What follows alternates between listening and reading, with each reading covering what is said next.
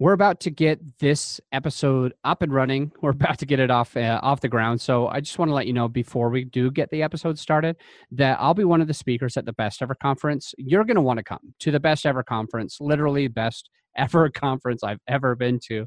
Uh, Joe Fairless and Ben Lapidus do a phenomenal job. They and their team do a phenomenal job hosting the Best Ever Conference, and they've asked me to be on stage. And because of that, I actually have an offer for you to get your ticket for even a better discount. So it's an extra 25% off of whatever it is today.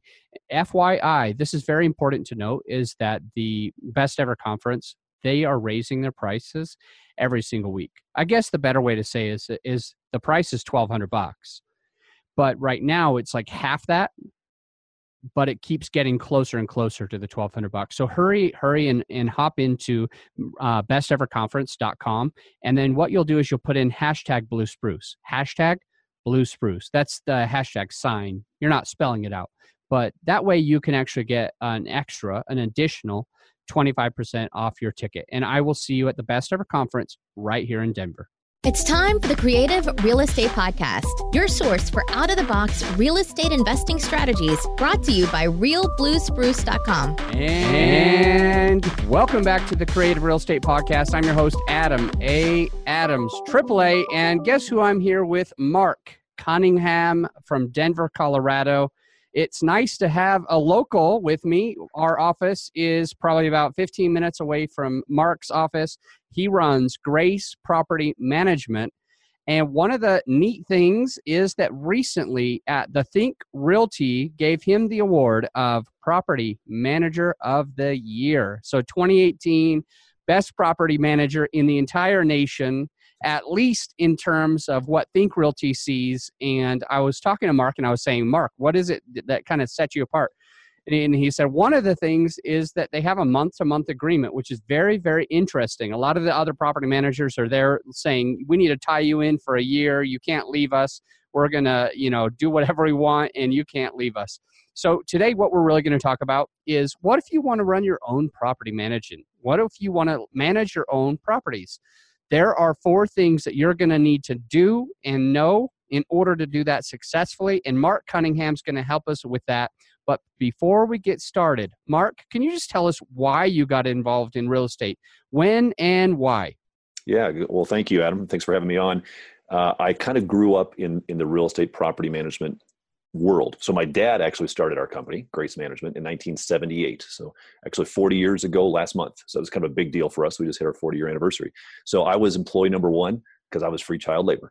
So my dad would have me painting houses and mowing lawns and serving notices and showing properties and doing everything a kid probably should not do. But that kind of really gave me a unique look and view into real estate and into the, the property management uh, and business side of things. So I'd, I'd work for him in my summers. I went to Colorado State University. I studied finance and real estate. And I got a call from my dad one day after I'd graduated. And, and he said, Hey, I got to hire an agent. Job's yours if you want it. So I jumped at that opportunity. That was about 20 years ago. So we've kind of grown slow and steady since that point. Uh, so today we do, uh, we're agents, we're realtors. So we do sales. We do third party property management. We buy and sell ourselves. So I'm an investor as well. Uh, we kind of follow the opportunity. That's our mantra. We do residential, we do commercial. We've got a team of about 20 folks uh, we manage about 800 doors here in the, the Metro Denver area. Excellent. Okay, so of those 800, just let me kind of understand what are you managing? Or do you have one 800 plex or 800 no, no. houses or somewhere in between? Most of our stuff is single family. So we've got okay. some very small multifamily stuff. Uh, within that 800, some of that's commercial, uh, but most of it is single family. Perfect. So, over the last 40 years, you've learned property management. And what we're going to get into today is what if I wanted to manage my own properties? What would I have to do or know to be able to do it successfully from somebody who has basically 40 years experience, 20 yeah. years licensed, and uh, a lot, a lot longer um, as uh, as free child labor. All right, right, so so let's get into them. What are the four things? So I think the, the first question that an individual needs to ask is, you know, gosh, should I hire a P- professional PM or do it myself? And a lot of folks would say you've got to hire the professional PM. Uh, and, and I get that, but I don't think you have to. I think if you're an individual investor and you want to manage a property, that you should consider it. So don't just default to this idea that every investor needs a professional property manager. So I, I, don't think you, you do need that. But I think the first most important question to ask yourself if you're going to consider managing your own is do I have the temperament for it? And by temperament, I mean, what am I going to do when the tenant calls me and says, hey, I can't pay rent this month? Am, am I going to flip out? Am I going to go crazy and start yelling at the guy? Am I going to crawl in a hole and say, oh, well, you know, just do what you can and I'm going to be overly nice? And what we find is landlords that do hire us often find themselves on one extreme of that temperament side of things. They, we all want to be nice, right? It's hard to manage your own property if you're overly sympathetic. And that's a fine line to walk. I, I own properties myself, and I have trouble as an experienced property manager when I'm talking to my own tenants because I want to play the nice guy. And if so, I, I don't talk with them. I don't manage my own properties. I have my company do it because I know if my tenant calls me and says, Mark, I'm going to pay late this month. Can't you please waive that late fee? I want to be the nice guy and I want to say yes. So my company can play the mean property management company and have that policy in place, but you've got to have the temperaments number one to be able to manage. So I want to piggyback off that. I was I started out by managing property. Uh, when I knew, well, actually, I flipped a piece of land, yes. But then when I said I want to get into multifamily and I want to own multifamily, and this is really what I want to do, I decided that I needed to start managing properties first. So I managed an 18 plex, a fourplex in someone's condo. I was not licensed, but I lived in one of the units, and at least in Utah, that is totally fine. You can live in one of the units, be an employee, and everything's square. So I did that and I was pretty good property manager. I brought that that 18 plex that we ended up selling it for uh, almost twice of what he paid for it in just one year and I had to do things like collect rent and and I was kind of a hard A. You know, I did I was kind but kind but with, you know, carrying a big stick or whatever you would want to say. That temperament I had it just fine. So I said, "I've got this." Uh, and then I went and bought my own multifamily. And it was much much harder. Once it was my own, I just like what you said to just a, a moment ago, Mark, is is when you had your own property and uh, one of your tenants asks you, "Hey, can I pay late this this month or whatever?" It's like, ah, you want to be the nice guy, mm-hmm. and it actually really, really hurt me. It actually just, I have a old friend, somebody who was a friend, and now they owe me seven thousand plus dollars. They're not a friend anymore, and every time that I I tell somebody else how to solve this problem, I always say you just don't need to even manage your own properties. But what you're saying is if you know that you have the right temperament, if you know that you can uh, do it well, then maybe it's different. I, I also say don't re- uh, don't rent out to your friends because yeah, I've got somebody who's no longer a friend. But yep. that is that is very very good insight. Uh, the temperament, making sure that you know that you'll be able to do it, and it sounds easy at first, but when you're put in the position and your tenant comes up, hey, I can I can pay you Friday, or hey, I'm it's a really hard month. Can you waive the late fee? Well, as soon as you do those things, then you're kind of getting yourself into trouble. And I think we're going to get into that as well. So, yeah. all right, what's what's next? Okay, go ahead. Well, just to comment on one thing you said there, you know, we've had owners that will hire us and they'll come back to us and want to hire us, and they'll say, "Well, I didn't think I needed you because I was renting to a friend." And so therefore I didn't think I needed you. And that, as you just said, that will come back to bite you so often. So I would say if you're running to a friend, that's when you probably really do need to hire a professional property manager because now you're mixing the business with the relationship and that's when it gets really, really sticky. So we've been hired by a lot of owners, clients to uh, to evict friends unfortunately to evict children to to evict mm-hmm. spouses uh, so that's that's not uncommon wonderful thank you okay temperament what's next second thing would be knowledge and by knowledge, I mean, do you know your state rules, your state laws? It's getting more and more important to ensure that you're managing a property under the proper guidance of whatever state you're in. Uh, Colorado is becoming more and more of a tenant friendly state. HUD is becoming more and more active as it relates to fair housing, things that are going on that way. And so it's very important that as if you're going to be an owner, you need to understand what the rules and regs are. So, for example, tenant screening, right? Owners will often call us up and say, "So I want I want you guys to manage my property," but they'll say, "I want, I as the owner, I want to be involved in the selection of the tenant," and, and which we don't allow. We say, you know, we'll tell you when we get it rented, and we'll tell you it is rented, but we don't involve you in the selection. They'll say, "Well, gosh, it's it's my property. Like, shouldn't I have a say?" in that? Can't you make an exception? And so my my pat answer is always, you know what? I'll tell you what. I'll go ahead and make an exception this one time for you. But I just have one quick question for you. Can you tell me how many federally protected classes of tenants there are and what they are? And of course, nobody they don't know. You know, and if they if they guessed right though, if they happen to say, well, I think there's seven, and they got it right, I'd say, oh, that's great. Can you tell me the additional protected classes in Colorado? because you better know that if you're going to be uh, renting to tenants you better be aware that you better be aware that if someone says they have a service animal you've got to handle that in a specific way if they have an emotional support animal which is a big deal right now in our industry that you can't for example say okay fine i'll allow it but i'm going to charge an extra deposit well if they pick up the phone and call hud you just lost your property so mm. there are so many things that that that really are the scary side of property management. And, I don't want to be a fear monger, but you got to be aware of that stuff because if you do something wrong and that tenant gets upset and makes a phone call to the state, to the Civil Rights Division, to HUD, uh, to the Department of Regulatory Agency, any of those places, that is going to be big trouble. So, one of the things that I kind of alluded to when we were talking about temperament and when a property uh, tenant comes up to you and says something like, hey can you waive the late fee? I'm it's just hard times. Can you just waive the late fee? If you do that isn't there something to do with fair housing and what you'd have to do with all your other tenants? Potentially yeah. So so the argument is let's say you have two tenants and they both come in and ask you to waive the late fee and so for the first one you're feeling nice and, and you say no problem i'll go ahead and waive that and tenant number two comes in and says, "Hey, will you waive the late fee?" And you think, "Well, geez, I just waived it on the other one. I can't, I can't do this every time." And you say, "No, I'm not going to waive your late fee."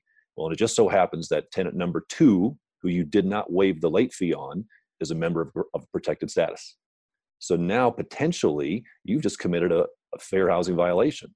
And if that tenant, and if that tenant number two finds out that you waived the late fee on tenant number one, and they make a call to somebody, that is going to open an investigation. So yeah, it is very um, appropriate to say, as a policy, we do not waive late fees. Okay. And, and, in order to abide by fair housing laws, I can't. I'm sorry, but I can't waive your late fee. Perfect. I I really appreciate you going into that. Let's before we go to the next one. So we got through temperament. We're talking a little bit about knowledge, but what's another th- what's another piece of knowledge that you know a lot of uh, self-managing owners mistakenly do in Colorado? One of the things I think would be they don't use the proper documentation for a lease. You don't want to download some lease off the internet. You're going to get yourself in in big big trouble by doing that that type of thing. So use an attorney, have an attorney draw up a lease agreement for you. Number one. Number two, you want to make sure that you're using uh, one important addendum that's required by law, uh, which is the lead-based paint addendum. So for any property built prior to 78, the HUD, or excuse me, uh, the feds say you have to have a lead-based paint addendum. You've got to give them a flyer on what lead-based paint is. You have to sign off stating whether you have knowledge of lead-based paint or not. They have to sign off on that. A lot of landlords don't do that, and if you don't do that, the violations that come back to you are are, are very substantial uh, in the form of monetary violations. So get those addendums in place. The big, third big thing I see that landlords make mistakes on is uh, service animals. They just say, no, we don't take service animals. So you've got to proceed with super caution if you hear those red flags of service animals or emotional support animals. And I'll, and I'll give you one more on the security deposit return. In Colorado, we have 30 days per Colorado state law to return the security deposit of a tenant who is vacated unless your lease specifically states you have 60 days. So you've got 30 or 60, depending on what your lease says. But if you miss that deadline, if you just forget to send out the letter, the security deposit letter, or you miss it by a day, you send it on day 61 instead of day 60 or day 31. Colorado state law says by missing that deadline, you have forfeited any right to retain any of the security deposit. And you now have to pay treble damages, three times the amount of the deposit, back to the tenant. Case closed. Nothing else matters. Mm. So if you miss that deadline, even if they owe you 10 grand, if they leave and they owe you 10 grand, but you think, well, they owe me 10 grand, I'm not going to I'm just not going to bother sending the deposit return statement. You've you forfeited your right to retain any of that money. And what about if you charge for labor for what you're doing as a hmm. landlord, where you say, "Oh, my time's worth ten or fifteen or twenty dollars an hour"? Well, unfortunately, the state of Colorado would disagree, and the state says your time as a landlord is worth exactly zero. So, what that means logistically is if if you're hiring me as a property manager, and your property turns over and it goes vacant. You say, uh, Mark, send in a painter to, to paint it. So we send in a painter, and the painter charges 500 bucks, and it's tenant damage, let's say. So we're going to bill that back to the tenant, $500. If you, Mr. Owner, say, well, you know what, I don't want to pay 500 bucks. I'm going to go in and do it myself, and then I'm just going to bill that $500 back to the tenant. No, no, no, you can't do that because Colorado state law says that your time, if you own it, you may not charge for your time. So if you're in there, you can charge for your materials, but your time would be back billed to the tenant at exactly zero dollars. Doesn't awesome. seem ah. real fair, but that's just that's just the law. All right. So temperament, very important. Knowledge, very, very, very important. What's next? Time. You've got to have the time to be able to invest into your property. Now, depending on how many properties an investor has, depending on the, the level of um, activity needed in the property. Is it a multifamily? Is it a single family? What type of property is it? But you have to be able to commit the time needed to your tenant because tenants want things fast. So if the hot water heater stops working and goes out, it is not acceptable for you to get back to them at the end of business. They want to know what's going on. And if you want to keep your tenant in place, you need to make sure that you're being very, very responsive. So, so studies show every single year there's all these surveys done on what makes good tenants move. Why do good tenants leave? These national studies. And the number one reason every year in these surveys that good tenants give for the reason they move when their lease is up is poor service on maintenance. Poor service on maintenance. That means if you as a property owner aren't responsive on maintenance, you're going to lose good tenants. And by losing good tenants, that's going to lead to the biggest expense you're going to have as a landlord, which is turnover, vacancy. You don't want that. So make sure you have the time to devote to your tenants' needs as it's coming up, and make sure you have the time to devote to things like turnover. You know, we've had owners that'll say, "Well, you know, gosh, I don't want to pay for that paint job uh, on a turnover, so I'm going to go in and do it myself, but I can't get to it for two weeks." Well, you just you know, do run the numbers. You just lost two weeks worth of rent on those things. So you've got to make sure that you're able to devote the time to the property when it's vacant. You're able to devote the time to show the property when it's vacant, you're able to devote the time to your tenant once a tenant's in place. You can't just place the tenant and forget about it. You got to be accessible 24 7. Okay, Mark, I have a question based on this time and the responsiveness and turnover.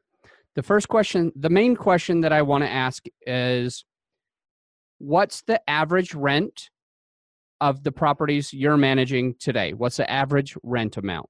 Our average rent's probably 18, 1900 bucks. Okay. So the average rent amount is $1,900. Great. What is your average property management fee? It varies a little bit based upon the property, where it's at, and all that type of thing. But it's going to be somewhere between that eight and ten percent range. Okay, well, let me do this. So, so just to make it easy on me, I'm just going to go two thousand and two hundred. Is that okay? That's fair. Fair enough. Okay and and I know that your numbers are better than that, but so just let me just say this: mm-hmm. it's two thousand, and it's two hundred dollars. How much does turnover cost a somebody if they don't have the time to be responsive and they have to have a turnover every single year or even more frequently than that? How much is it going to cost them?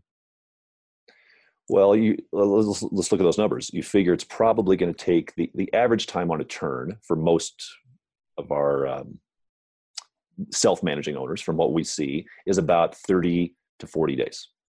So that means from the day the tenant moves out owner gets in there the next weekend does the work takes another weekend to get it done gets property up and listed shows it a couple times process some applications signs a lease the tenant doesn't move in for another week after that. So it's it's probably in that 40 day range and it's, and it's very dependent upon the time of the year as well. So if it's june it's going to be less than that. If it's December, it's probably going to be more than that. So it, it's hard to give an average on that, but they're going to be looking for for over one month, which means if your property's renting for two grand a month, that that 30 days at a minimum, even if you didn't spend a penny on fixing anything, which you will, and if you didn't spend a penny on advertising, which you will, you just lost two grand. Okay, and then what about all we're talking about now is the loss to lease. Um, what about the additional uh, fix up costs, carpets, whatever you're going to have to do in order to turn that over? What are the other additional costs for a turnover? Well, the only cost that I think you're going to have each and every time, regardless of the quality of the condition that the property was left in, is the pro- is the cost to have a locksmith go out and rekey the property. And this we can kind of circle back to some of the things you said. Uh, common mistakes landlords make. It is not required by Colorado state law to have locks rekeyed between turnovers. It's not required by law, but it is certainly expected and it's the best practice. So mm-hmm. you absolutely want to be changing the locks. So you're going to have, even if the tenant moves out and it's beautiful, you don't need to touch a thing. You're going to want to have that done. Uh, the other thing you're going to want to do is test all the COs, the CO detectors, and the smoke detectors. You're probably going to want to play, replace batteries in there. So you're going to have those costs at a minimum. Now, life expectancy for things like carpet, paint, um, it, it's hard to give an average on that because we'll have properties where we go in if the tenant's been there for 10 years yeah we're doing carpet we're doing paint we may have to replace a refrigerator we're going to we're to spend a couple thousand bucks. We've got other units where if tenants move out and they leave it in good condition we won't spend a penny uh, other than those locks. So I don't I don't like committing to a, a, an average on that. It's probably better to use from the, the mathematical side to use the the mean. You know, if we go back okay. to high school math, right? Because uh, on some of those deals you're spending a lot of money, and on other turns you're not going to spend anything. But on average, if you're looking at maintenance, what you should expect to spend on maintenance, we always tell our owners to expect to spend one month of rental income per year on maintenance. So if your property is renting for two grand a, a month, you're probably going to spend over the course of time an average of $2,000 a year on maintenance of the property. Now, some years it may be zero, other years it may be more, but over the course of time, that will average out to one month of rent. Okay.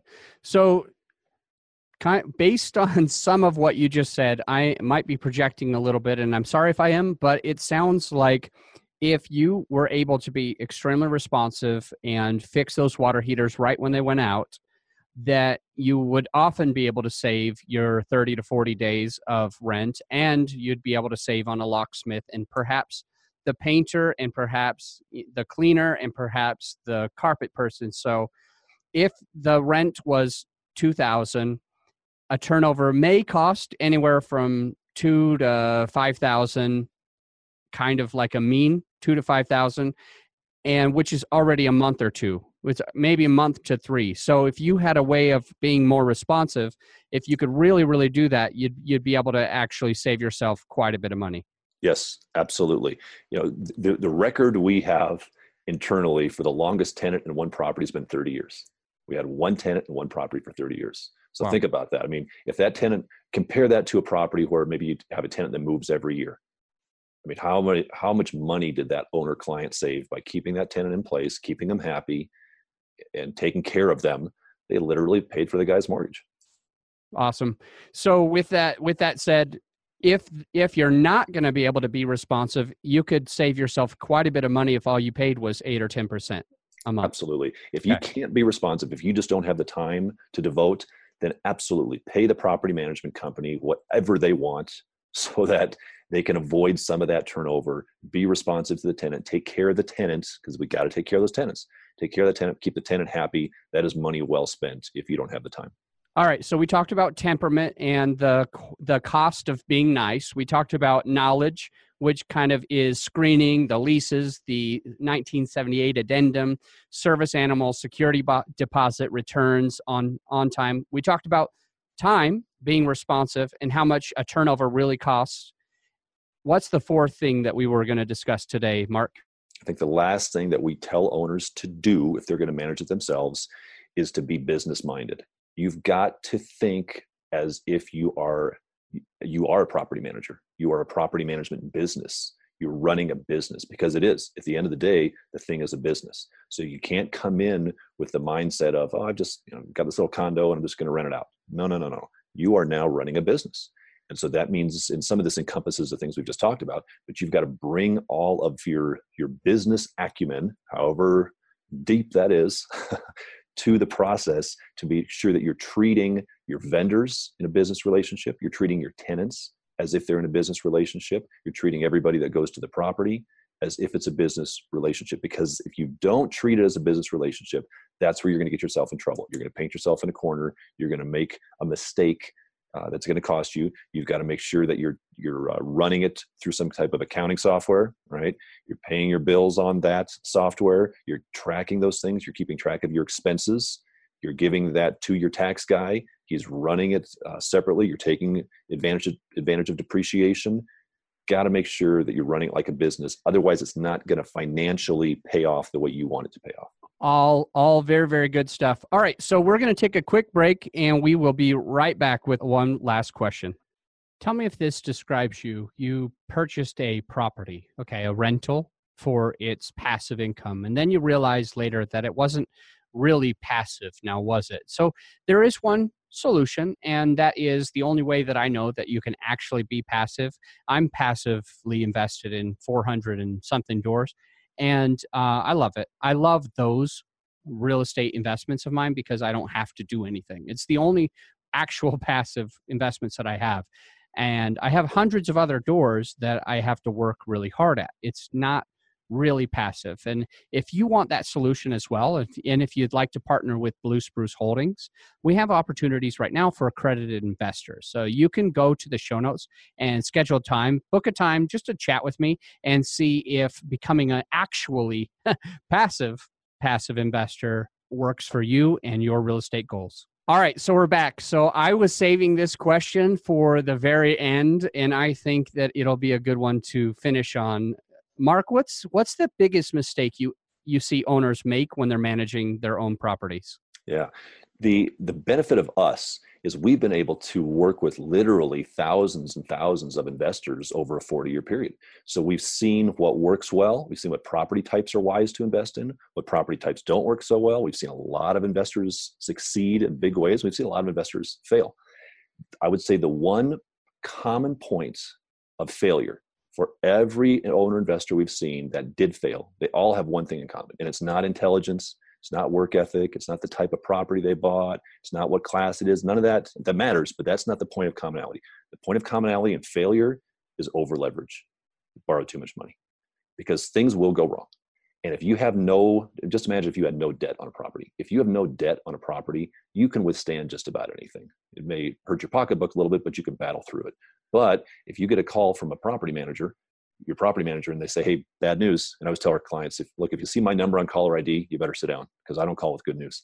So when I call you and I say, "Hey, bad news," that tenant, yeah, they they walked, they're done, they just walked away, and the hot water heater went out, happened to go out at the same time. And we've got to do carpet, we've got to do paint, and we had to evict them, so we were missing some rent there. So I need a check for eight grand from you.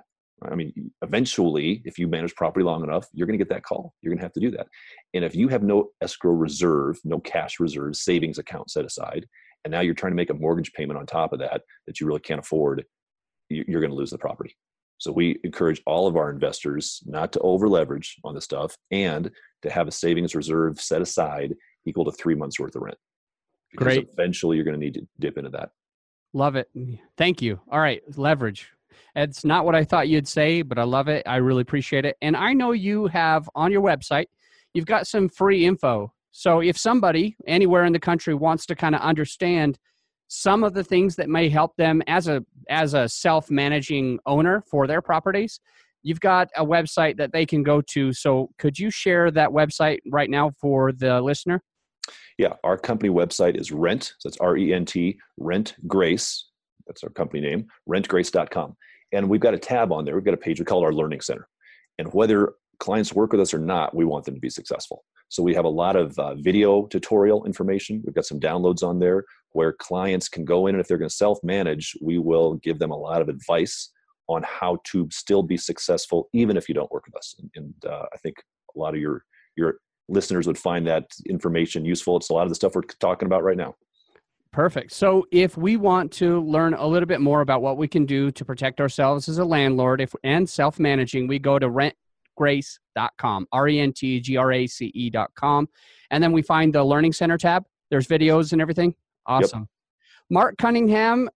Also, I let me ask you this: is your is your contact information on that website, and or do you want to give it out to the listener?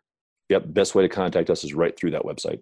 Perfect. All right. I love it. I really appreciate your time. You added a lot of value to me and to the listener. Until next time, Mark, think outside the box. Hey, thank you again for being a loyal listener of this show. I'm humbled that you keep coming and, and listening to more and more episodes. I have a couple quick things. Number one is I would be just so honored if you would take a moment to go to destinyrescue.org and see how you could join the fight.